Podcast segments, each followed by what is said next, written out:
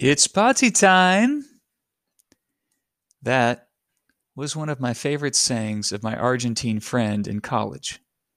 Of course, he was saying party time, but English is so much more fun with an accent. What do you do when you get together with friends? Here in the American South, we're all about fellowship, which invariably involves eating. That's why we're so fat as a subgroup of Americans.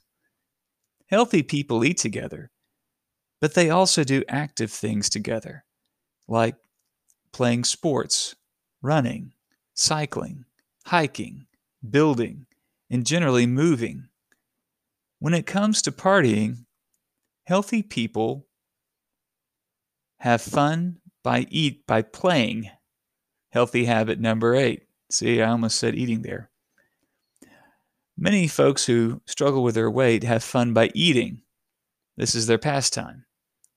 I know these are sweeping generalizations, but I'm attempting to draw lines of distinction between habits that lead to a healthy weight versus habits that lead to a few spare tires.